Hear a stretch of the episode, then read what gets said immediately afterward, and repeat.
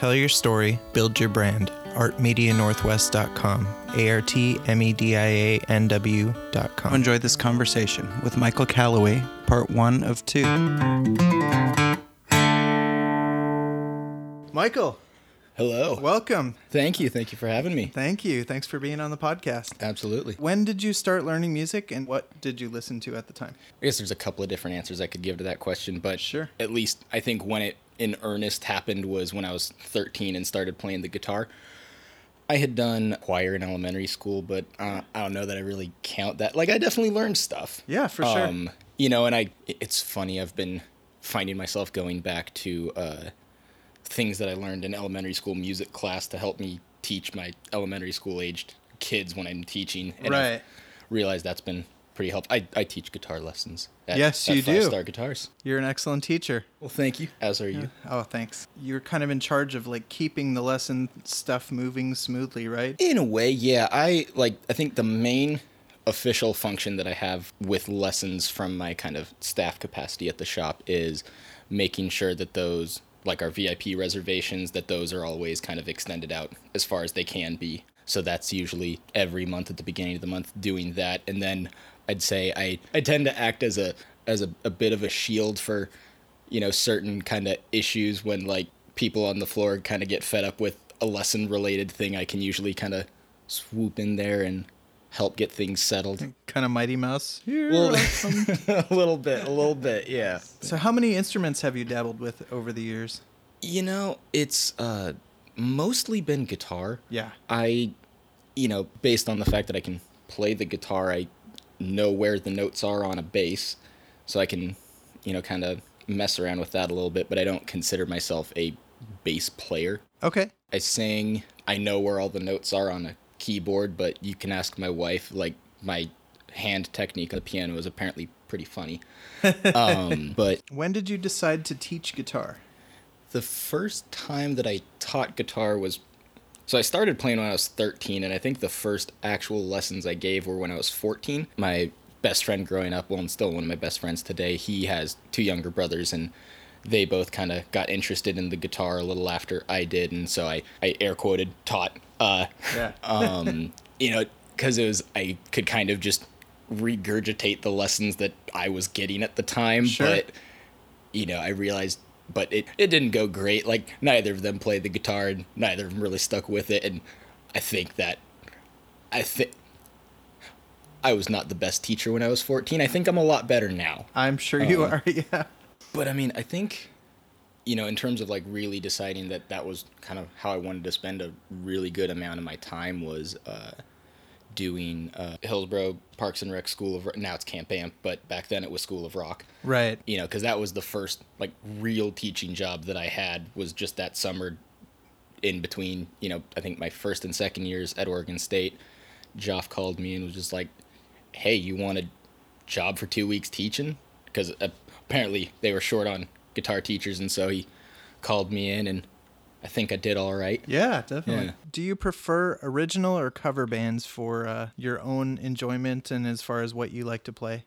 For playing, I enjoy both. I've definitely spent the majority of my band experience playing in bands that were writing original songs. Maybe did a cover here or there, but you know, primarily we're working on originals. When I was in college, there were a couple of little kind of jazz combos that I did with some friends that, you know, those were primarily, those were exclusively covers. They weren't any original music.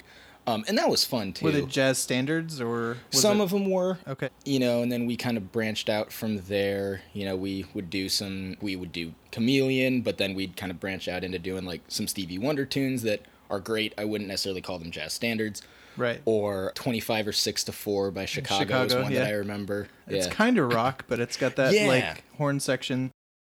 Did the place and time that you grew up have an impact on how you learned? I think so. You know, I think growing up in so I grew up in Hillsboro, not too far from here, and so it was, you know, cool kind of being, you know, not too far from the city so that, you know, those big kind of monumental acts like were still within reach and not like a four or five hour drive to and from. Right. But, you know, just 30 minutes down 26 and then probably spending 20 minutes finding parking.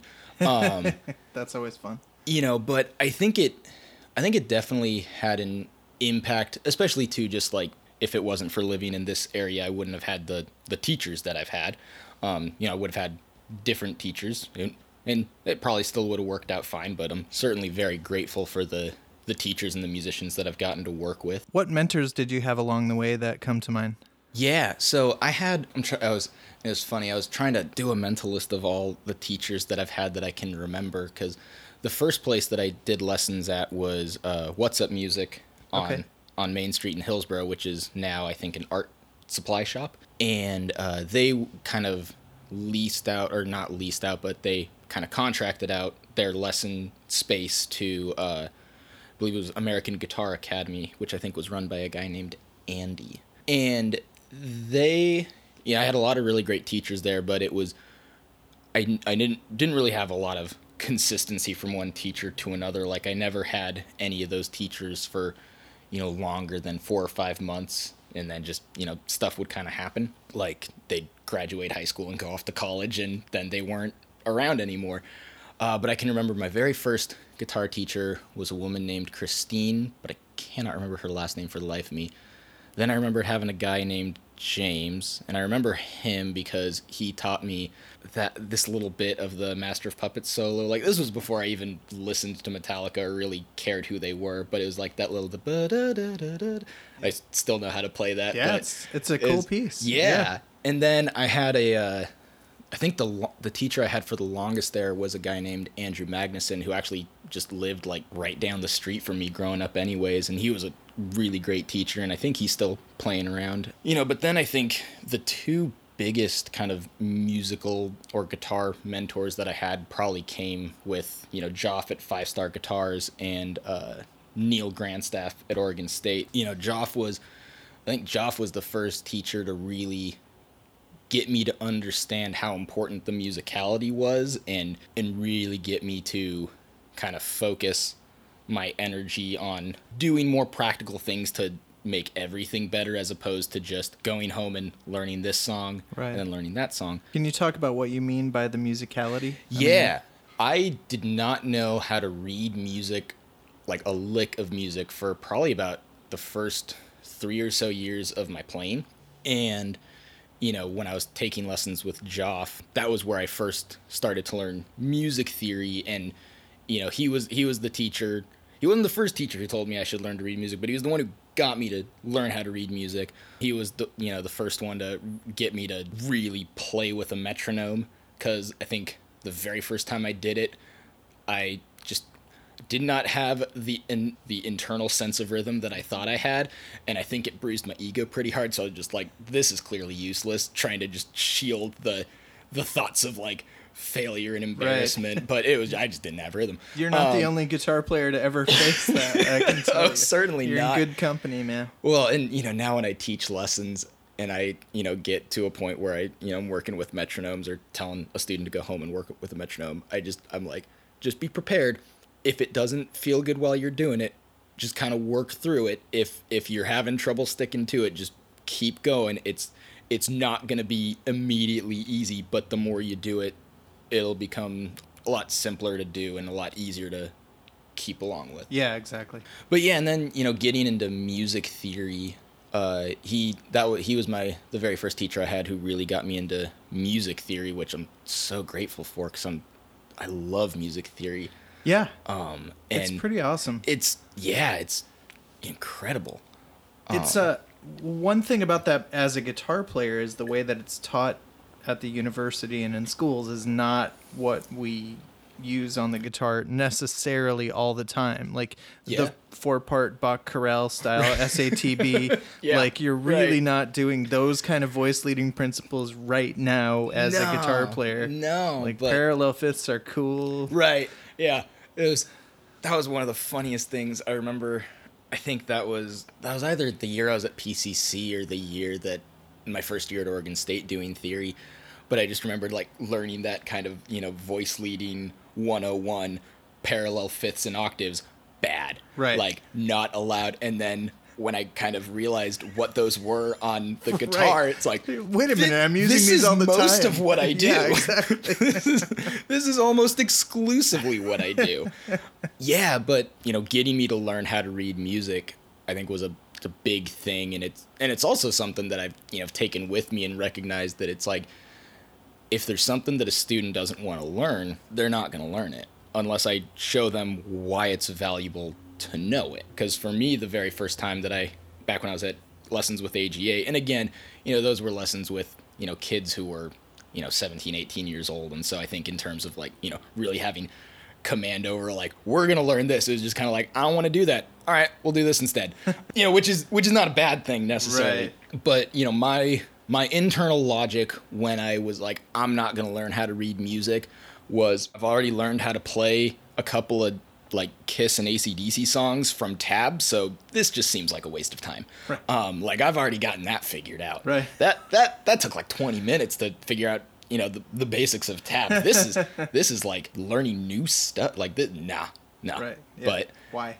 yeah and so i remember when i was getting towards the end of high school with with you know my lessons with joff you know i got a lot more serious about the idea of studying music in college and you know so i shared that with him at the beginning of the lesson and he i think his pr- probably not verbatim but it, what i remember his response was that's great bud gotta learn how to read so that was what we did that day and i was Yep. like okay like i need to do this i can't put it off anymore Nope. so let's do it Yeah. No, it's a big part of it. oh yeah Well, you know the joke, right? How do you get a guitar player to turn down? you put sheet music in front of him There you go. And how do you get him to run out of the room screaming?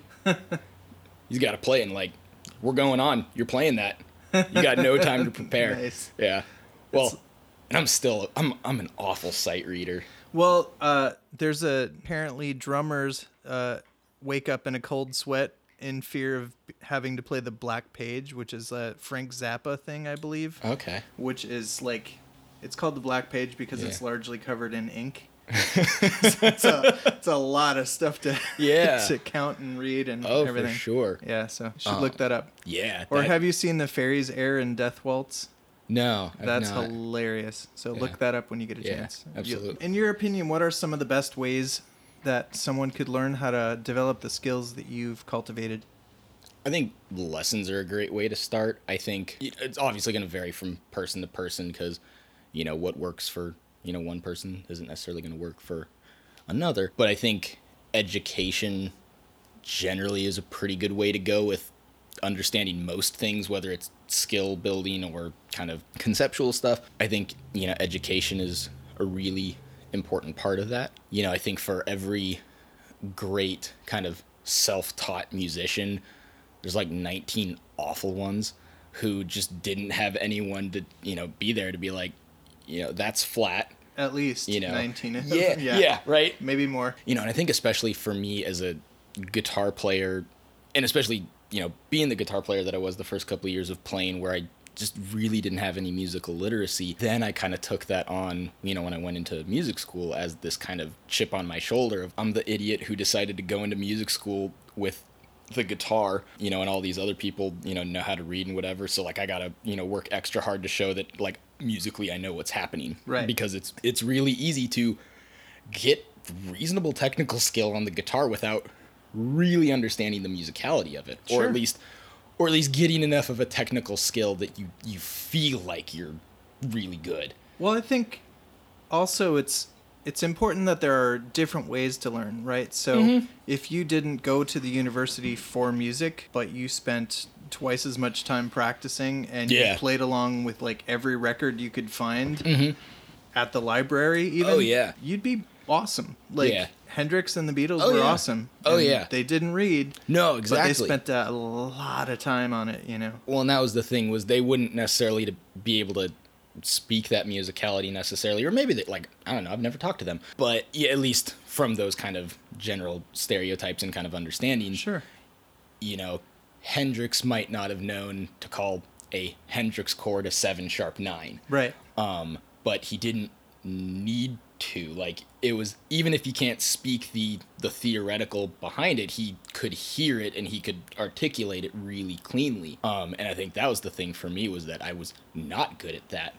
You know, it was, I needed to learn kind of that harmonic structure before I understood the reason that everything I'm writing right now sounds the same is because everything is going one to four. so I need to try something different because when I'm just going off of quote unquote feel, I keep doing the same thing over and over. Right. So I need to, you know, Spice it up a little, try something different. yeah, I need to be able to go over to the bookshelf and see that there's something else to read. Sure, You know, something yeah. else I can try. And Yeah. you know, maybe it's not going to work. Maybe if I go to the from the 1 to the 5 instead and maybe that's not right for that song, maybe it's perfect for that song. Yeah. Um, Could be a pop song. Yeah. So I think, you know, education lessons, but I think however you're going to go about learning those skills, like really going into it, Mm-hmm. you know, because I can compare, you know, as much as I can find all the little bad habits that I've had over the course of my being involved with music. Learning how to draw was something that three or four times in my life I wanted to do, and then I just didn't enjoy it enough to put in the passion that it required. Yeah. It Um, takes a lot. Yeah. Because you're training your hands to do Right. things that you want to see, you know? Right. And it's the same with a guitar Yeah. Mm-hmm. or with an instrument, you know? Yeah. And I think it's just a lot more sonically fun to just slam on the open strings as opposed to just take a pen and just kind of scribble everywhere and just see what kind of cacophonous mess you've come up with. Right. Yeah. Um, you have to make a lot of messes before it starts sounding good or looking like something. How should people go about finding their passion or starting their creative life? That's a good question. Yeah. Um, it could be. Yeah. you know, I think, yeah, in terms of finding your passion, I think just trying a bunch of different things, which is funny for me to say because I'm just so not that person. Um, Well, you maybe didn't have to go about it that right. way, I didn't have to go about it that way, but you know, if if you can't just kind of find it cohesively and naturally, you know, trying a bunch of different things. Um, you know, and as far as starting your creative life, I think, you know, it's it's kind of hard for me to say cuz when I started playing the guitar, it wasn't it was just this thing that I that I did. It was just this thing that I did that I enjoyed that I really was really really into. And so I didn't really have a, you know, start necessarily as much as you know, I got a guitar, was in lessons and just playing whatever I felt like. You know, but yeah, in, in terms of starting your creative life, I think setting time aside to do it, because even now, you know, doing music and it's not the thing that I do after I've come home from school to unwind. It's a very big part of the work that I do mm-hmm. that I come home from. So I think my relationship with it has changed in that sense, but Sure. you know, but I've found that when I do set that time aside, it's you know a lot easier to hold myself accountable to that as opposed to like get home and eat dinner and then I'm just kind of like, eh, it'd be really nice to just kind of sit on the couch and watch some TV and not really do anything. But you know, making that kind of commitment to put time into it, I think is is really valuable, and just equipping yourself with the knowledge and skills you think you need to know to have it. If you, as you find your passion and are starting your creative life, if you you know find people who you know in, inspire you or do the things that you want to do and do them way better than you do right now like those are people to introduce yourself to and you know make their acquaintance because like that was the very first thing i heard in a guitar shop when i was going to get a guitar was surround yourself with musicians who are better than you Yeah. so i always kind of make the joke it's like strive to be the worst person in your band um, That's that's a good place to you know, be, right? Yeah, but you know, because yeah, it it tied into. There was a quote from a, I think it was Sports Night. It was an Aaron Sorkin show, but one of the like managerial people. He he had a quote that was, "If you're stupid, surround yourself with smart people. If you're smart, surround yourself with smart people who disagree with you." and I and I love that idea that it's just like you know, if you want to get better at the thing, surround yourself with people who are better at the thing if you feel like you've gotten really good at whatever it is you're trying to do, surround yourself with people who do it in different ways or go about it in different ways. Yeah, that's big. Yeah, I think so. I mean, there's a lot of different ways that you can go about that. They say that in all the business Mm-hmm. books and courses too. It's like if you're the smartest per- if you're running a business and you're the smartest person in that business, you're not doing it right. Yeah. Like you definitely want people smarter than you working for you doing Mm-hmm. Yeah. stuff. How has technology changed music and the creative arts? I would say profoundly. Yeah, I you know, it's been such an interesting kind of time to you know, come into like now just firmly adulthood, like past young adulthood is just adulthood now. Cause yeah, when I when I started playing guitar, YouTube didn't exist yet, which is weird to think about. It is, yeah. But tab sites did exist, and that was a that was a huge thing for me. Like sure.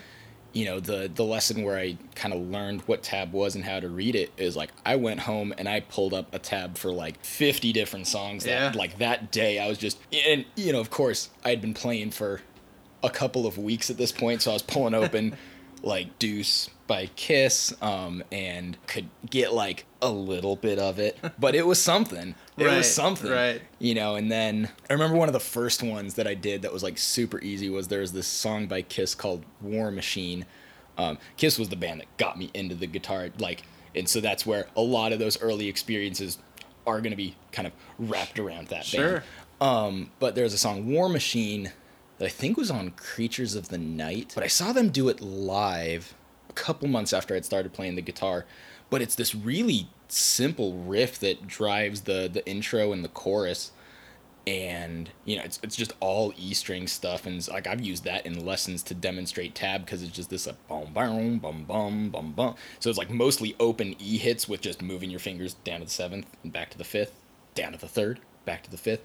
So it's you know it's like that was one that I was like oh my gosh i can i can do the thing. This is great. This is great. But you know i think so i think in terms of like how i've gotten to learn the instrument and even you know still to this day it's like now youtube exists and there's so much music to find everywhere and there's so many different people you know online who are are just like you know let let me teach you like i you know here's my youtube channel or here's my website and let me show you all the things you need to know about you know being a guitar player. And i think that's super cool and i think it's a really nice supplement to you know those kind of individual one-on-one lessons because Sure. you know the thing that the, the joke i always make is like the youtube video won't tell you when you're out of tune Right. um, you know unless your ear can pick up on the fact that you're really out of tune Right, or when you're bending the strings if you're playing a chord or something and it sounds Yeah. sharper. No, You're like, absolutely.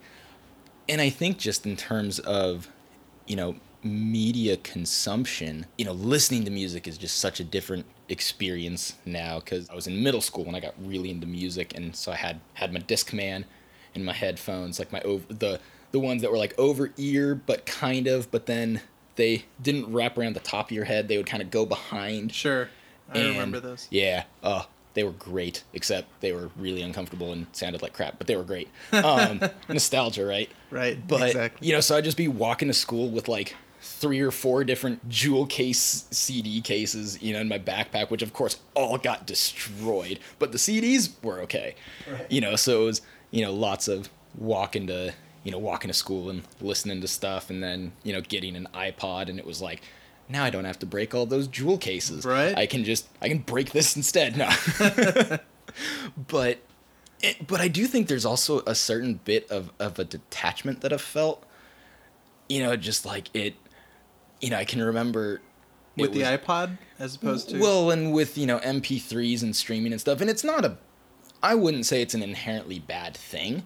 It's a thing that I miss. You know that sensation of going into you know a store that you know whether it was like a proper like record store or just the CD section at Fred Meyer or Target, but you know kind of sifting through and then seeing something that piqued your interest and then you know grabbing that and having it and you know if it was you know depending on the car you were driving in because you know it was back when not all the cars that you know my family would have had had cd players in it and now probably none of them do because they don't need them but you know doing you know like getting to listen to it like on the drive home and Right. like getting that little taste of like Oh, yeah. tracks one two and three and then you know going home and popping it in the stereo for you know four through however long it was or just having to sit there you know studying the album art you know maybe looking through the lyric book That's be- another thing. Is just yeah, the album art is sort of a lost thing now. in- Yeah. In, a lot of ways, which is uh, you know that used to be a big part of it. Yeah. And sometimes people, you know, like listening to an A side of a record and a B side of a record Right. and stuff like that, and then like looking at the liner notes and kind of learning about the songs and the craft of Yeah. how it all came together. at the same time it's like i think it's yeah it's a i'll try to keep it short because i could go on and on about this mm-hmm. topic because I, I yeah i had a couple of different papers I did in college for different classes that were kind of centered around this idea. But you know, as I think the the biggest kind of double edged sword with it, as someone who's you know wanting to make a career in music, is it's never been easier to get your music published and available for consumption that is at the fingertips of billions of people. It's also never been harder to get anyone to give a care about it, you know, cuz it's It's true, man. yeah, and it's it's that kind of thing where you know, and how it's affected genre where you can get really hyper focused with tastes now Right. you know, when, you know, because like yeah, growing up, it was like I was listening to mostly you know top forty radio when I was a you know kid, and then you know when I got into Kiss, that kind of gave way to getting into lots of classic rock, and then you know from there it's just kind of expanded out all across the board. You know, there's really not any genres I can think of off the top of my head that like I haven't been able to find a song that I can find valuable, that I can find enjoyment out of. But yeah, it's just everybody's in the game now. Yeah. You know, as opposed to because yeah, I mean, you know, we're recording this right now on a you know a really great but simple setup, and I mean, we grab my phone, record something on voice recorder of just us singing off key or whatever, put it up online, and we just published a wrote, recorded, and published a song in a couple of minutes. Now it wasn't a good song, Right. Like you know, to, to make something really good, you know, you have to sift through all this Sure. stuff now, and I, and I think for me, it, I I haven't adjusted and adapted to it very well. Where I've had a much harder time kind of finding new music that I can really get excited about. But I think some of it too is just it's kind of like with Netflix when it's like there's so many things to choose from, right. you just end up not choosing anything, or you just choose the thing Whatever. that you, or the thing that, you know it, it it's you know it's like I'll pull up Spotify and you just look, look through all these artists and it's like you know I haven't heard of them, haven't heard of them. Oh no, nothing's really grabbing me. I'll just go listen to Appetite for Destruction again. Like it's fine. um, like I I know I enjoy that and I'll Right. enjoy it still. Sure. Um, sure. but yeah, Nice. What is a song or album that you would recommend listening to? I've really come to in there are there are specific singer songwriters who have really come to enjoy over the last decade or so. You know, Warren Zevon was someone who a friend had recommended to me when I was like 15 or 16 and listened to a couple of songs and really didn't get it and then heard one of his songs on like a TV show and I was like, "Oh, this is awesome." So then I, you know, went and found it and um so yeah, his his self-titled one is I love that album. Excitable Boy is incredible too. Those are those are the two that I, if you know, he's he's got this unbelievable ability to, you know, in one song, you know, kind of just have these like really kind of vague vague but very rooted in history kind of, you know, ballad songs like like his self-titled opens with the ballad of Frank and Jesse James and it's just, you know, a song about Frank and Jesse James, you know, the outlaws. Um, but kind of, I hesitate to say from a sympathetic view, but from a more like not viewing them as, you know, the outlaws bad, ugh, but just kind of like as the outlaws who were, you know, people and people are complicated. And then, you know, on a dime, he'll turn and it'll just be like this really grotesque dark humor that I kind of love too. And then, you know, the next track, he might just be like tugging at your heartstrings with something just really heartfelt and beautiful. And it never feels jarring to go from one to the next. He he's able to really do all these different things um you know from a lyrical standpoint. From a musical standpoint a lot of it's 145 Yeah. um which it's funny there are some songs where i look them up and it's like oh it's you know it's 145 you know meaning it like it's a really simple chord progression. But then there's other ones that i li- that i look them up or try to learn them by ear and i expect them to be something so much more nuanced or complicated and then it's just that. And so it's it, and then I end up having like a lot more respect for it because I'm like, how did you get something so awesome out of, you know, chords that have just been, you know, beaten to death by so many, and for good reason. Like they sound good. Well, Like, I I think of that when I listen to like bluegrass players play. Mm-hmm. Yeah. because they're playing GC and D, and they are doing a lot of interesting, Yeah. fascinating stuff with it, and it's just Yeah. like, man, I play those chords, and I don't know how you're finding all that Yeah. nuance in there. It's amazing. Um, another another singer songwriter I really like is Leon Russell, um, who I did have the the fortune to go see him live. I think three times before he died. Um, but you know, he just like he's kind of the the guy in the shadows on so many just incredible records from the 60s and the 70s. Um, like he played keys on um like this is not an example of like oh if you want to understand Leon Russell go listen to this. He was the uh he was the keys player on Monster Mash. oh, really? Yeah. Wow. Yeah. Huh. Um which That actually is a kind of a cool. yeah Keyboard part. it's it's well yeah it's it's fascinating just because it's like you don't expect you know you don't expect him to turn up there but he turns up everywhere when you just comb like the the you know the personnel and the His liner notes of discography kind of thing, or or- yeah um like he he led joe cocker's uh mad dogs and englishman band which is really cool and all his solo stuff is great. As far as kind of more like uh you know kind of local people and whatever um you know love sloth is great. Their the album they put out is really cool. There's a band that i that nathan worked with them more closely in corvallis um, but they were called the Macks m-a-c-k-s um, which they always spell that out at their shows to make sure people know how to spell it 'cause- um, but they're really cool there's probably more that are going to come to me that i'm just going to blurt them out like There you go, randomly. later. yeah like you're a you're a Tourette's music person or something. It's more of just that it's like it's it's kind of that thing of like you know having the like the perfect comeback a day later oh yeah, You yeah. it's, it's That's the only that time it comes to me. I Yeah. think. Yeah. Is creativity or skill more important as an artist?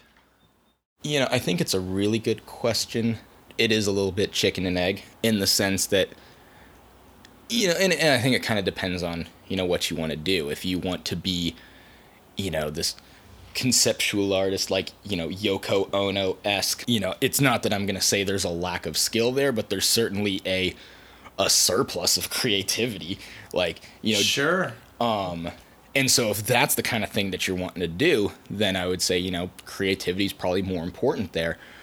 If it was like, you know, I'm wanting to be in this, you know, speed metal band and or, you know, play, you know, neo funk fusion jazz, whatever, like really intricate stuff, like if you don't have the the skill, it's going to be really hard to keep up there. But I think if you're at one of those ends, you know, and pretty well, like, you know, you feel way more in the skill technique, like you got that down, but the creativity part doesn't come, or you're on the flip side of that. It always kind of has to come back to meet in that middle. Yeah. Because even if you're, I think it was James Hetfield talking about the Black Album where he said, you know, that was, you know, we kind of realized that it's like no matter what we do, there's always going to be someone who comes along who's going to be faster than us Sure. and you know so if we can't be the fastest like if we can't be the best at being fast what can we be the best at you know and Spinal Tap was already England's loudest band. So, exactly Yeah. you know but so so for me it's like you know I, I think one of them without the other can be pretty dull right. but I think it's you know if you feel like you're more on one side than the other, work to get that other one better. And you know I've definitely gone through that where I think when I was younger and I didn't really have a whole lot of skill, I think I had an easier time being creative or being kind of uninhibited with you know creating ideas, not being not knowing as much about you know when I try an idea, you know, kind of being able to recognize like that I should just move on from it. Now I'm certainly a much better guitar player, you know, technically, um, and and in some ways creatively too. But I don't have that lack of inhibition of like just kind of jumping into Just an trying idea. stuff. Yeah, or at least you know trying something and not immediately rejecting it because it's like oh that sucked, you know. Yeah. Um, Sometimes those things suck just because they're almost there, you know, and, and they really don't suck. They're Yeah. really kind of awesome, but they're just not quite awesome yet. Yeah. What are some difficult times that you faced as an artist? Um, you know, I think other than being a teenager and not being as good as I thought I was and, you know, getting those ego slaps and kind of receding into myself when I, you know, having those moments. I think right after I graduated college was pretty tough. I'd gotten my music degree, which was again a huge accomplishment for for me and it was that you know that chip on my shoulder that I had you know all the way through that music program and I wasn't the only guitar player in there I don't want to give off that impression there were plenty of other people doing the guitar but I was just that mangy kid in the ACDC t-shirt who was crashing the music theory course or the uh, intro to Western music history so I graduated and that was like really cool big thing I stuck around Corvallis for a year while I was waiting for uh, my wife Mariah to uh, to finish up her schooling and graduate. Uh, she was my fiance back then. Now we're married, and um, but you know a big part of why I stayed in Corvallis too was my my college band, which was uh, called Black Market Bargain, and I think the tough thing with that was between um, like I had a really tough time finding work. Not a lot of work in Corvallis, I don't think. No, and you know, and it was the kind of thing that I remembered a lot of people while I was in college, you know, like faculty and staff, you know, telling me that it's like, you know, as long as you have a four year degree, it's like you're usually pretty fine, which, nuh that was not the experience I had. It was like, you know, I always kind of related it to the like, you know, I'd pull up a Craigslist ad, entry level position, five years experience required, you know, of just that kind of like, I can't get the experience because I can't get the job because I don't have the experience that I can't get. So, you know, I was dealing with that and the Black Market Bargain, which was the band that kind of, you know, Crystal and Mexico City, those were songs that got their start in, in that band with, that I had with Nathan. There were five of us in the band, and then I graduated, and then in the span of like the next couple of months, it went from the five of us to just Nathan and I. And just from our drummer moved to Seattle, and then our bass player moved to Eugene, and he was still gonna try and make it work, but he was doing uh, like Dish TV installs, I think, and his schedule was super erratic, so he just could not make a regular practice schedule. And then our our singer uh, moved to Yakima, Washington, because um, his uh, fiance was doing a program I think at the the Wazzu campus out there, and you know, and he had I think he'd gotten laid off from his his job in Corvallis, so like really didn't have any reason to stay, and so it was just you know almost a year of just you know not being in a band, like still being in a like you know still working on stuff with Nathan, but not having a job, and just not really kind of being able to you know like I just gotten that music degree and I was so excited about it. And then I had nothing I could do yeah, with it. It's just like a gut punch, right? Yeah. Away. Yeah. And so that was, I definitely was dealing with a lot of depression at that time. And I've had depression for it for years. It's something that I have. But that year was particularly difficult in spite of the fact that I also got engaged around that time and my wife graduated college and then we got to move up here which was nice and then you know things kind of got rolling up up here but it was just really hard just kind of being at home every day with all the free time in the world and then just having applying to job after job and not hearing back like what i ended i i was teaching a few hours a week at a place in albany and then at a place in Tigard. like i just drive up because it was a teaching job i could get anywhere but i'd say that was probably the the toughest time. I mean, I think, you know, being in a band, it's, it's always, you know, there's always those difficulties of just, you sure. know, trying to manage five schedules and, and five personalities and, you know, yeah. five sets of wants and desires. But, but th- that, that kind of comes with the territory. It's a lot easier to kind of, for me to adapt to that, but just that kind of like having, just having all that kind of time and not being able to find things to to do with it and then not feeling motivated to do anything with it. Um, yeah.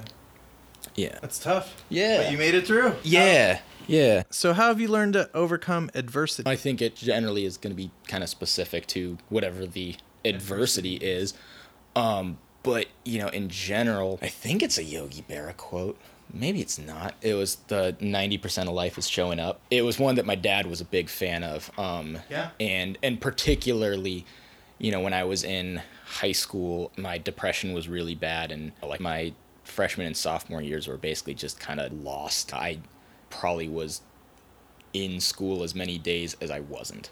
Wow. And It's um, a tough age for kids. you know? yeah, no, for sure. And you know, and I think for me, it was I didn't really understand that it was like depression because one, I just didn't really understand what that was, but two, I just kind of also understood that kind of trope of like you know moody, mopey teenagers and you know kind of all that stuff. But and so that was the kind of thing that I think my dad especially like drilled that quote into my head just because like 90% of my life at that time was not showing up. But it, it has been that kind of thing is that it's like if i can you know will myself to get going it, it tends to go all right. Uh, i mean i think even like when i went to music school at oregon state i uh, i'd done a year at pcc before i transferred over to oregon state. And so i did music theory there. And that was kind of one to get my gpa back up because again freshman sophomore years were pretty rough i got mostly A's and a few B's my junior and senior years, and I still didn't even crack a 2.8 on my GPA. Like freshman and sophomore years were rough. And you know, so I did a year at PCC to get my GPA up, but also to see like, okay, I want to try and take like a real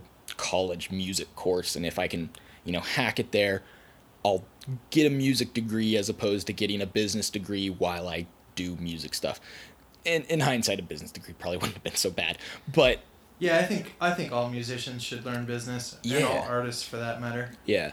But so when I got to Oregon State, that first week in that music program, I had just gotten put into second year theory because I had done a year of theory at PCC, but definitely got into a lot of different stuff. So was super overwhelmed by like, you know, the first time that I was in, you know, second year theory and kind of hearing like going through the syllabus and here's all the things that we are going to do and, you know, need to know how to do and I'm just kind of looking down this list and I'm like, I did so few of these at PCC. Like, I don't know how I'm going to do this. And then, you know, doing a jazz improv class with Neil Grandstaff, where again, it was just kind of hammering home that idea of like, how am I going to do this? You know, he, he's, he's such a sweetheart. If you stick around for the whole class, at first it can, he can feel really intimidating because he's you know very serious and he's unbelievably talented. Just he's just unbelievable on the guitar. But it was the kind of thing where kept showing up and things got better. And I think that's the thing is that when when things are really hard to do, it can get really easy to just not want to do them. And and I mean and again like I've had depression, you know, for a while and so there are some days where it's like I just literally can't get out of bed. Like I just can't do it but talking through stuff with Neil Grandstaff, like the that first day in jazz improv, which is kind of big group of a bunch of musicians, and we just kind of go through jazz charts. Which again, that was the first time I looked at a jazz chart, Right. and Wait, you know, means minor. it's like okay. I know what a G7 is, but I don't get this triangle that you've put between them. I don't know what that is. And so it was like, I was getting super intimidated by, you know, just kind of everything. But then as we finished that first jazz improv class, I was kind of walking out. I don't know if Neil had just kind of done it just to be nice or whatever, or if he saw that like I was just deer in the headlights and just not not hanging on for a lot of the songs that we did, you know, but he was just like, you know, hey, looking forward to seeing you on Thursday, which, you know, the next day we are to have the, you know, the class and, you know, keep coming back. And just that kind of encouragement, you know, from someone who was like, had also just demonstrated, was like, you know, how much time and effort really needs to be put into this to do this well. And I- I remember he had a, he had a thing that he said that first day, which was, uh, if, if you sign up for this for, for easy, don't oh that was probably his guitar class actually. But either way with regards to music he would say don't sign up for this if you think it's going to be easy because it's not. If you want easy there's calculus classes you can go take. Um and because he was like and people might not think calculus is easy but like you know you've got reliable It's a you little know, more it's clear. it's a lot more concrete and really rigid rules whereas jazz is and is is spelled i-z-z right? You know it's another thing that he liked. It was a bumper sticker he saw that he always liked to talk about that he just loved it. Um but so yeah it was just that just showing up day after day it was you know really important and, it, and it's not always easy and, it, and like i can't always do it but i've found that when i really can just be there it tends to make the thing get easier I think there's a thing called being present too that can help. Uh, so it's not only being there, but being there is a good start. But then Mm-hmm. Yeah. being present where you're just Right. like sort of open to what's going to happen, even if it's a beat down, which in jazz classes Right. it often Oh. is because it's, Oh, yeah. it's not quite like Whiplash, I was just about to say, yeah, never, never got a chair thrown right? at me. No, or- Um, nor nor did I ever get slapped to tell me if I was rushing or behind. right? Um, God, J.K. Simmons is so good. yeah, Uh, but yeah, right. It, being there is not. I'm physically in the space, but I'm like on my phone playing Angry Birds. right, You know, right. God, that people even still play that anymore. I don't know. I don't know. I, I really am out of the loop Yeah. as far as games on phones Yeah, goes. fair enough. Me too. All right. What's funny is one of my teachers at Portland State, Bryan Johanson, gave us a syllabus for, at the time, the class was called Harmonic and Structural Analysis. Cool. and he uh, he gave us a false syllabus the first day that had a bunch of names of things that we weren't going to do. and everybody's looking and reading all of these things and has these really confused because we were Yeah. you know you had to be a third or fourth year student to get into that Yeah. class and and nothing was really ringing a bell Yeah. it's just like Yeah. "W- what is this like right. and he just started laughing after like a minute or so of everybody just looking like completely perplexed. Yeah. And he's like, "Just kidding. Here's the real syllabus." And, and then he handed that out. I had a teacher kind of did that. Kind of probably not along the same lines, but where I thought that was going kind of made me think of this. It was Sam Kincaid who was kind of running the like audio recording and engineering program. There's like a three term kind of the whole year series course that you can do. And the first term is entirely online and it's really dry of just reading these chapters out of the textbook and then taking a chapter test. Like it was monotonous. I hated it. It was just not my idea of a good time. And so then, you know, I did the the next term where it's like we're actually in a classroom. There's, you know, digital audio workstations in front of us. Like we're at, you know, computers. Pro Tools is up. It's it's great. And or might have been Logic. I think it was Pro Tools. And so I asked him, you know, I was like that that first term was like really dry and just not enjoyable at all. Um, and he's just like, yeah. It's like, you know, I get about a hundred people who sign up for, you know, that that first term, and we do not have close to that amount of like places to kind of have them, you know, stationed to kind of work on stuff. And he was like, yeah, usually about a hundred people sign up for that first term, about ten sign up for the second term, and that's about the room we have. So kind of helps helps figure out like who really wants to do this because Wow. you can't do that class unless you go through that slog of of a textbook which like it was all relevant useful information but you know it's like there were four or five chapters about like room dimensions and you know how those affect sound in it and it's important stuff Yeah. but that was where i kind of understood audio engineering is not going to be where my skill set and expertise lies Right? but Yeah. no, the but the other the other two terms were super fun. Like I, I still talk to Sam. He uh I think he, he lives nearby.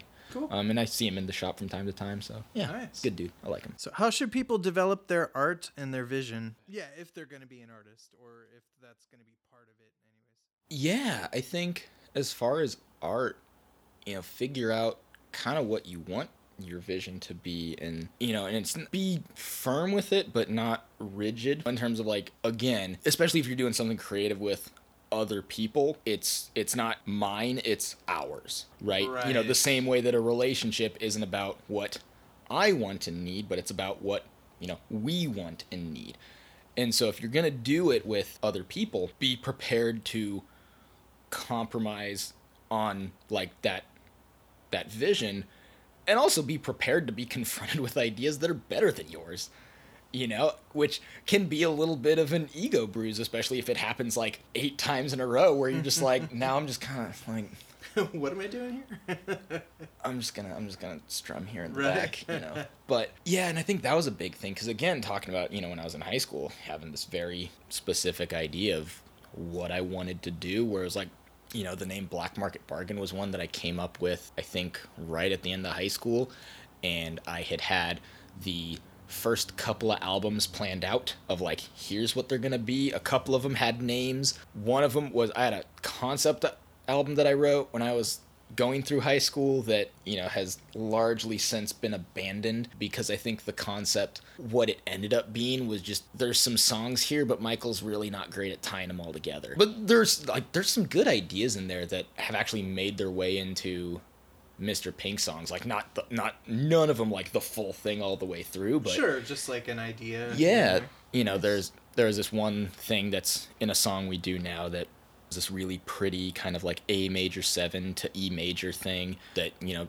that ended up being a kind of middle 8 or middle 16 of a song we had which, which like, you know, had it not been for me just trying it one day and well having remembered that that song existed earlier in the day kind of playing through it and remembering how a lot of it went then playing that other song later in the day with uh you know my band and then kind of just throwing one of those ideas right into the middle of it and I was like oh that's what it needed like but I think you know so being compromising with your vision because like Black Market Bargain put out no albums, and that concept album wasn't even a thing I brought forward because you know a couple of years had passed, and and I just kind of realized that, well, it, it didn't kind of fit the the mutual vision of what we wanted to do, and I didn't really think there was a way to kind of properly augment it to make it fit that. It was just gonna be, and and again, like as I got older and smarter, more musically literate, I could find more things that were things that I were, was willing to overlook when I was younger, and then as I got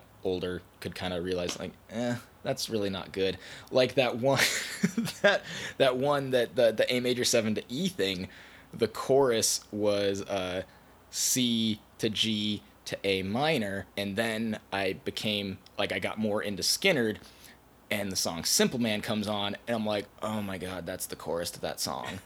like, not anymore. It's not. Well, Um, but then you can play with the timing. Oh, for sure, something yeah. else, and and I've and I've done that too. But I think you know, yeah, being willing to compromise, but also yeah, being flexible to to change within yourself. You know, not getting so you know rootly rigid in your own idea without allowing yourself to kind of examine it and give it you know deeper thought. Yeah, I think leaving like a little breathing room with an idea is cool. How well does society or the system work for people, for musicians and creative artists, in your opinion? Yeah, it's a certainly a lot to unpack there. Yeah, I think we're looking for your wisdom. Yeah. your Oh, I'm looking this. for it too. Yeah, well- Uh, but you know, I growing up my my dad was a elementary school principal for the majority of my childhood. Um so I you know have a very strong affinity and respect for, you know, education and I mean he was incredible at his job and you know connected with so many people that it's like you know there are definitely flaws in the system for sure but you know there are definitely people in there who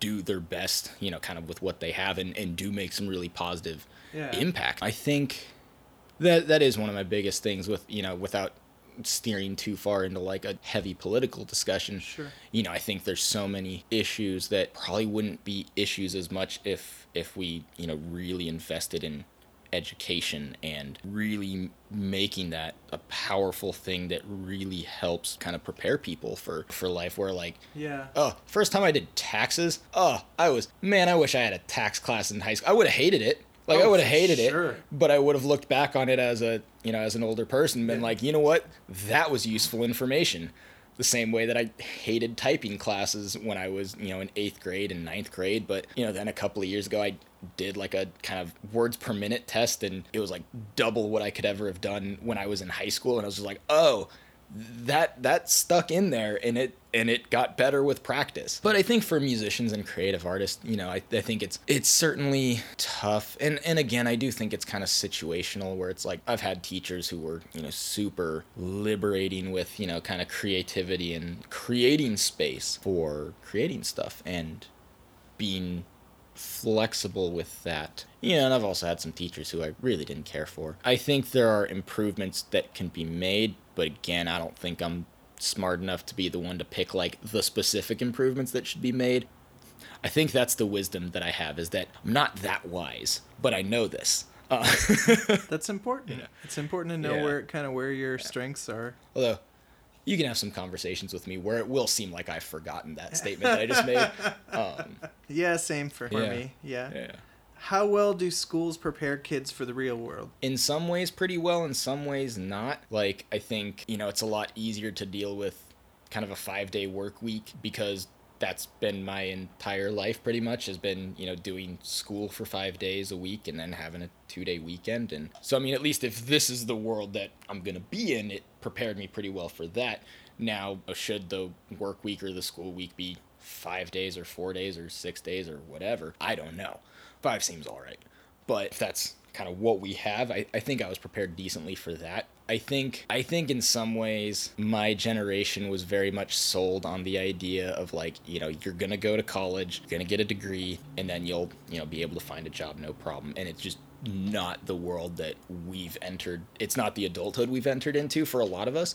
I mean certainly most millennials are employed and you know have jobs and whatever and but i think for i remember when i went to oregon state at orientation someone one of the speakers mentioned something like you know for every three engineering graduates that we're going to have there's one spot there's one engineering position And the more automation and technology takes Yeah. over, the fewer those jobs are there. Yeah, I saw this thing online that I think summed it up really well, where it was like, you know, go to go to college so you can get a degree, so you don't end up flipping burgers, and then you know being unemployed after college. What you think you're too good to flip burgers? and it was just like, yeah.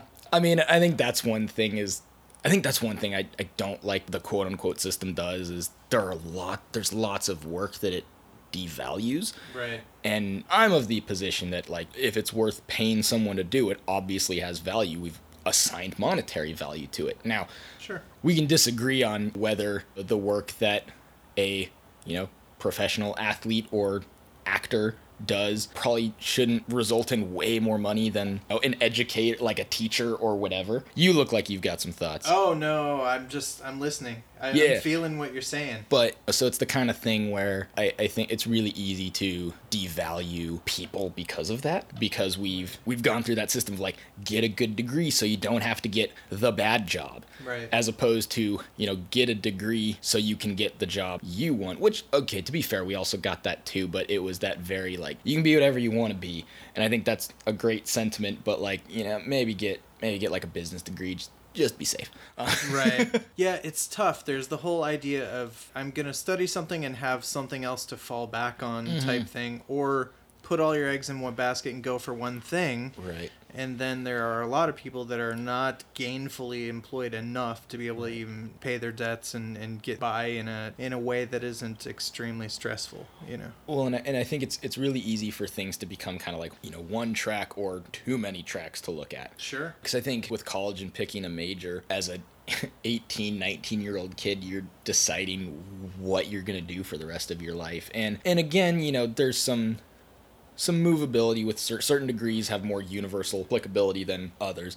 Like my wife has a sociology degree amongst other things, but that's way more applicable than my general music degree, you know, cuz sociology affects a lot of different things. Yeah, I agree. I mean, sociology is important, and I think people that understand sociology can do a lot of different mm-hmm. things. I also know, as a lifelong musician, music is problem solving. And if you can figure Sure. out how to solve problems, you can kind of do anything. Yeah. Oh, definitely. I mean, you know, that's kind of problem solving is kind of the way that I teach uh, ear training to my students when I'm trying to get them to really get into the habit of being able to identify things. So not just hearing a chord and knowing it's a chord, but you know, hearing a chord and being able to go, that's a C chord, you know, as opposed to a G chord or whatever. But you know, going back to elementary school problem solving sheets, guess and check baby you know hmm. just like for that that that's the one that i kind of default to is that it's like you know okay it sounds like this i'll try this. Okay it wasn't that but it sounded kind of close. So let me try this thing that's relatively adjacent or it sounds like this note. Okay it sounds like as far from that note as it could possibly be so i need to try something completely different Yeah. but yeah, no, I think that I think that's a I think that's a pretty reasonable statement. Music being problem solving. I mean, and I think you probably find that true with a lot of you know different skills. I imagine Sure. visual art you have to deal with that a bunch. I mean, heck, I was I was just watching a YouTube video about a couple of different movies where they had to kind of like so like the actor died for instance while they were shooting and so they had to figure out creatively a way to get the film to work even though they've only got half of the movie shot and the star has died or that i think yeah i think art a lot of times can be that kind of problem solving because it's it can feel like kind of tinkering with like a machine or something Yeah. um Yeah. which i'm awful at Mr. Calloway, yes how important is music to film and video storytelling? I think it is so unbelievably important just in terms of and I guess I'll expand it into like music and sound. Great. But I think in terms of a lot of times I think music kind of acts as the the sonic setting. In terms of if you think about like watching a shot of maybe there's like two actors and they're kind of standing in front of a field or whatever and you're not really supposed to be focusing on that. You're supposed to be focusing on the actors that they're talking or some they're doing something. But that's what we're supposed to be focusing on. And so we're not really paying attention to like you know what kind of trees are in the background or the little bird that flies a- ahead but you strip all that away and you just put that scene in like a black void now it feels super weird because we're missing a really important sense and i think that can be similar with music and and sound and i do want to kind of expand it to sound because sometimes the most impactful music is no music Right. you know you can have you know you can have these really powerful scenes that are accentuated by the music you know you think of like the jaws theme or Mm-hmm. you know psycho the uh the, the violins just Mm-hmm. going for all the shrill Right. yeah, um, minor seconds and yeah. stuff like that. Yeah. And you know, you take like you take those you take that score out of, you know, the intro to Jaws and it's just you're just moving through water.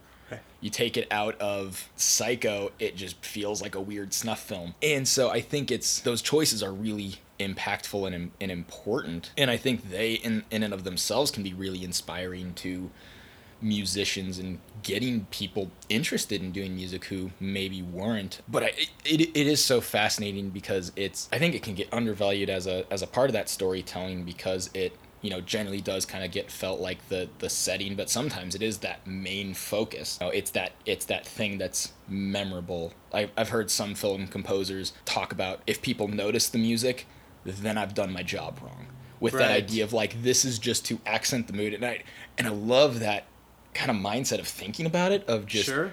especially as a guitar player who his inclination is to always be heard Fill always be- everything. yeah, Yeah. right at the front all the notes uh, so that idea of like lean back The hold back. space, yeah, yeah yeah. it's one that i you know i constantly need to remind myself and train myself to get better with It's a Miles Davis quote. The music is Yeah. the space between the notes. You mm-hmm. know. Well, yeah, I mean, there was because at least kind of how I really got into really being super passionate about music was through video games and how music was kind of a storytelling facet of that where you know when i got really into kiss i had heard them a couple of times before. I think specifically once like on a road trip with my with my aunt it was playing in the car and probably playing on my game boy or something. I wasn't really paying attention but i was like uh sounds good. But it was uh, a tony hawk skateboarding game. Is tony hawk's underground that uh, they had a couple of kiss songs on the soundtrack and then they had this bonus level you could unlock after you beat the game that was kind of like out on the kind of just kind of out in the outback in Australia, but it was like set up like just this big like Kiss concert festival thing. And you know, as a as a 13 year old kid, like the songs grabbed me, and I was like, okay, this is cool.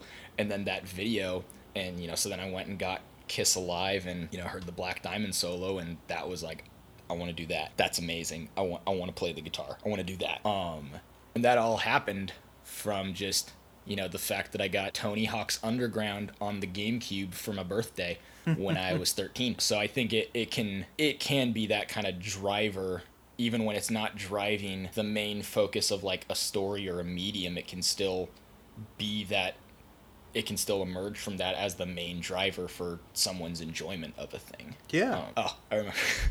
I remembered a thing that I when I was kind of thinking about that question. I remembered a thing I'd written down was I kind of described it as it's like it's like MSG for storytelling. Okay. You can still get by without it. Like books exist. Right. Books don't have music. They don't need music. Like they get by fine. But when you get like a really good score on a film, it's just that thing that takes it from like this tastes good to like It makes it I could epic. eat that. Yeah, I could I could consume this all day. Well, and then you can hear it just with the music without Mhm. the film, and you're just like you're imagining what you saw Mhm. in the film. Oh, yeah. Yeah. No, for sure. Yeah, there are there are those scores that are that are really really powerful, and and even just yeah, again the the kind of idea like I'm I I love the idea of composing for that kind of stuff because I think after you know so many years of you know growing up as a guitar player and just kind of writing whatever I wanted to write, which was usually rock songs. I've really loved that idea of kind of composing to a specific end. It was something that when I was a kid, you know, doing like creative writing, I always hated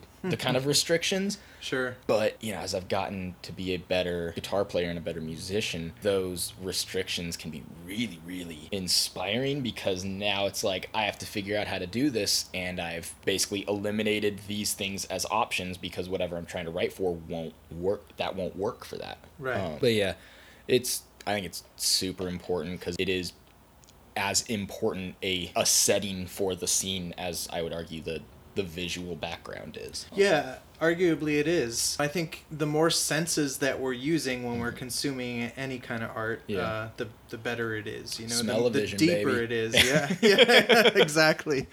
It's like the Spinal Tap, the sights, the sounds, the smells of rock and roll. you don't want the smells of rock and roll. That's Yeah. not a good thing. No, no, you don't. All right, can you tell us about your current projects and where you'd like to focus your energy over the next few years? Yeah, I've recently been getting, you know, kind of more and more into, like most of my most of my kind of musician career has tended to be like you know really being in one band and one kind of creative outlet at a time mm-hmm. and and I think I've gotten to a place where that still works for me, but when I come up with ideas that you know don't fit that vision at all and you know can't be kind of compromised, but man, this thing's really cool and I don't want to just let it be dead on arrival. I've been trying to kind of dedicate some more time to writing some stuff like that. I've got a a buddy from college, uh, Ryan Zubieta, who I've met up with once or twice recently to just kind of do some composing stuff and, you know, just kind of as a very casual thing, stuff that probably record and maybe throw online, but playing it live probably probably not but you know I, I definitely at some point would like to kind of write a solo album that Cool. could just kind of be whatever it wants to be Yeah, stylistically, it can yeah. be a little varied. yeah um That's cool.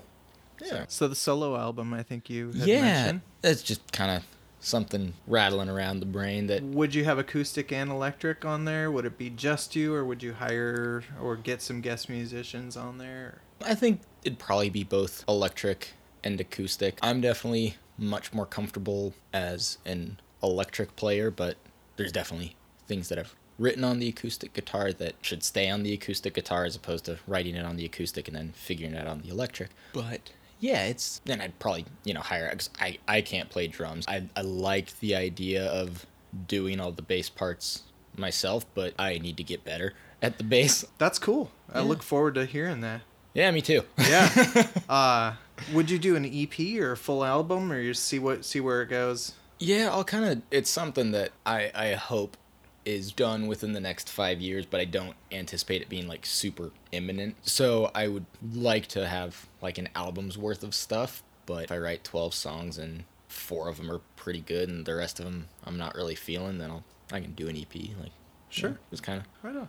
come what may. there you go. What are one or two memorable stories from your music career so far? There's uh like the very first Mr. Pink show we played was at this house party that was just kind of nuts.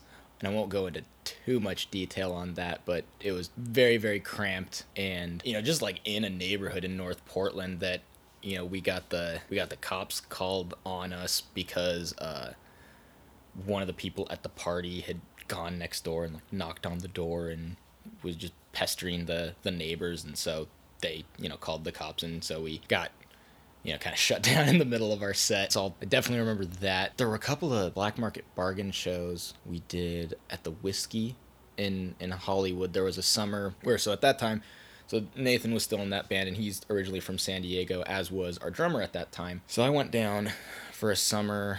I think this was 2014, and worked at a day camp with with Nathan, and then, you know, we were playing kind of shows around. We man, we played this show at uh the venue was Mike's backyard. It was just a dude's barbecue party that, you know, I think he found us like I think we found him on Craigslist or something.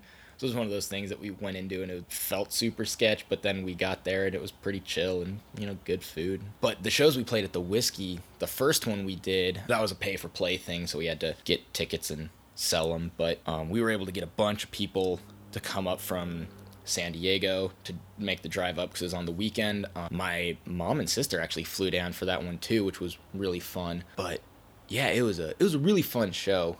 You know, we had, had the place packed. We met some other really cool musicians. There was a band, the Aviators, that we met, who they're out of Bakersfield. Who, if you like that kind of straight ahead rock and roll, they're definitely a band to check out. Yeah, we you know met their met their bass player in the green room upstairs before either of us did our sets, and we just started talking, and it was just kind of like it was kind of like that scene in in Step Brothers where Will Ferrell and John C. Reilly just kind of immediately like without the without the weeks of tension but you know as they've kind of come together and realized all these common interests they have and they're just like do we just become best friends? Hmm. Yup. It was it was one of those things where it was up there and just kind of doing the casual like you know hey what band are you in? Oh, i'm in this band and you um, i'm in that band. Oh yeah right what you- what kind of stuff do you guys do? Oh we do like rock and roll stuff. And it's like oh yeah we we do too. Like what kind of stuff? Who who are your inspirations? And it's like oh these guys these guys these guys? Me too. Really? Yeah you want to you want to come camping with us next week? Where are you guys gonna do it? Dan's backyard. Like it was just it was it was just so much fun. They're they're they're a great group of guys. Um the second one we did we sold hardly any tickets because it was the end of august and it was on a sunday but we met a guy who had played guitar for george clinton briefly and he dug our set which was super cool Yeah. um, so I definitely remember that. There was a there was a show we played in Corvallis that was just kind of this big outdoor kind of party thing with a bunch of students, you know, kind of at the end of midterms. And everybody's going wild and crazy. And that was our first show with um, our bass player at that time, Austin Moon. Um, it was his very first show with us. And as we're kind of finishing up that last song, you know, we're kind of hammering on that chord and letting it ring out, you know, the dun dun dun dun, you know, just kind of letting everything, you know, the big kind of build up before that last hit. And so, you know, I'm, I'm like slamming on my guitar and I kind of look back behind me and, um, you know, Austin has gone from playing his bass to just ripping the strings off of it, which I wouldn't do, want to do that on a guitar. And those strings are like so little. And on the bass, you just, you know, and it was kind of, he, it was like, he was kind of bouncing it from a string a little bit as he was like trying to rip it, just kind of letting gravity do the work. So I just kind of turned and I was like, "Oh my gosh, that's awesome!" and, you know, and, and I just made like the dumbest faces. I looked back and it was just floored. But you know, it was like there were probably a couple hundred people there, and everybody was just having a great time and unwinding. And I'll definitely definitely remember that for a while. That one was that one was pretty fun. And recording our recording our EP was really fun. We did that over at Rex Post Studios with uh, Brent and Houston, who were phenomenal guys. And that was the first big recording experience experience that I had that was in like a good studio Yeah. and, and not like someone's living room Right. um, you know, or uh, or their garage, you know. So working with them was a lot of fun. Um, Did you get it mastered there as well, or send oh no, we else? got it mastered by Kevin, Kevin Hahn. Hahn? Yeah, Okay, that's mhm. what I thought. Um, yeah, no, he he did a great job with that too. It was like recording it was a blast, and getting back the you know the kind of um, the unmastered tracks after they got mixed was really cool. And then sent them off to Kevin, and then they came back, and it was just like, oh, like now they pop. yeah. You know. Yeah. Um. It's amazing. Yeah. So, what are some books, artists, musicians, photographers, creative people that you would recommend people check out? Yeah. I. Anything that comes to mind? You know, I. I don't read as often as I should anymore. Because you've learned so much. Yeah, there's there's know. no more reading to be done. No, no, not at all. I, maybe just my attention span has just vanished. But you know, I I really liked like I really like George Orwell. I've had a lot of fun reading his stuff, especially when I was a teenager and kind of finally starting to understand political stuff when reading Animal Farm and kind of understanding the allegories that that's making and kind of having that moment of like oh this this is talking about this but it really means this you know that kind of sensation with a with a you know more nuanced topic than like the Bolshevik revolution and whatnot. I really liked 1984 as far as books go. You know, in terms of reading, I tend to really just kind of not textbook reading, but you know, it's a lot more of that just kind of reading on a topic thing, you know, Sure. Yeah. not as much tied into a story, which I love stories, but I just that's the kind of reading that I've defaulted into. You know, there's I really like video essays like that people will do on YouTube. Mm-hmm. Lindsay Ellis does these great pop culture ones, and usually they're rooted around like film or television or something like that,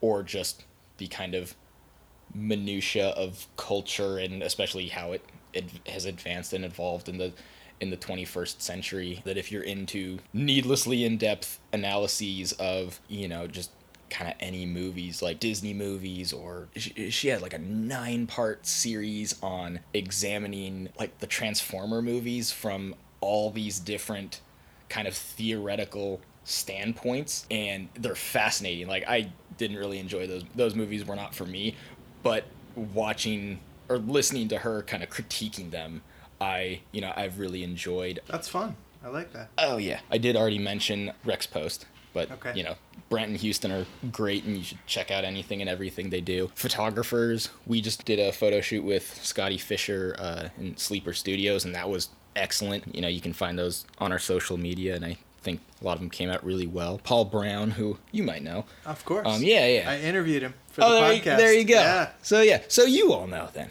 Um, but yeah, he, you know, he he did the photos at my wedding, and Nice. actually the very first show we played at that that house show, Bad Ellie was on that bill too. Oh, nice. Um, yeah. And so you know he's got his. I think he's also in a Dokken cover band. is, yeah. Okay. Cool. I wasn't sure if that was still going or not. Yep. Um, I just I love that that exists. You know, again, kind of going back to video game music, Koji Kondo, who has done so much of like the Mario music and the Zelda music. Okay. It's like if if people are playing through any of those games, it's like you know just sit for a minute and just like listen to the music because it's it's unbelievably fascinating. And there's actually a YouTube channel called 8-Bit Music Theory that I've become a huge fan of because it's basically they just he analyzes different musical concepts through the lens of video game music, but then he'll also examine kind of specific questions, you know, like Wow. what makes Mario music fun? Why is it why does it sound fun? You know, and breaks it down with like, you know, it's a lot of syncopation, which it feels lively and stuff, and a lot of the melody notes do these big jumps and whatever, which fits because Mario's jumping all around. And again, just that idea of really putting that deliberate intention and thought behind the thing where it, it's not like he had this song that then Nintendo was like, "Hey, we need a we need a piece of music for this Mario game." And he was just like, "Oh, I've got this one sitting on the shelf." It was like, "No, it was No. written specifically, around that idea." for those scenes and that stuff. and I just yeah, I just have such an unbelievable respect for people who can do that so well because I don't think it's easy, but I do think it's really fun to Oh try. yeah, it's incredible. Yeah. Yeah. Find out more at artmedianorthwest.com. A R T M E D I A N W dot com.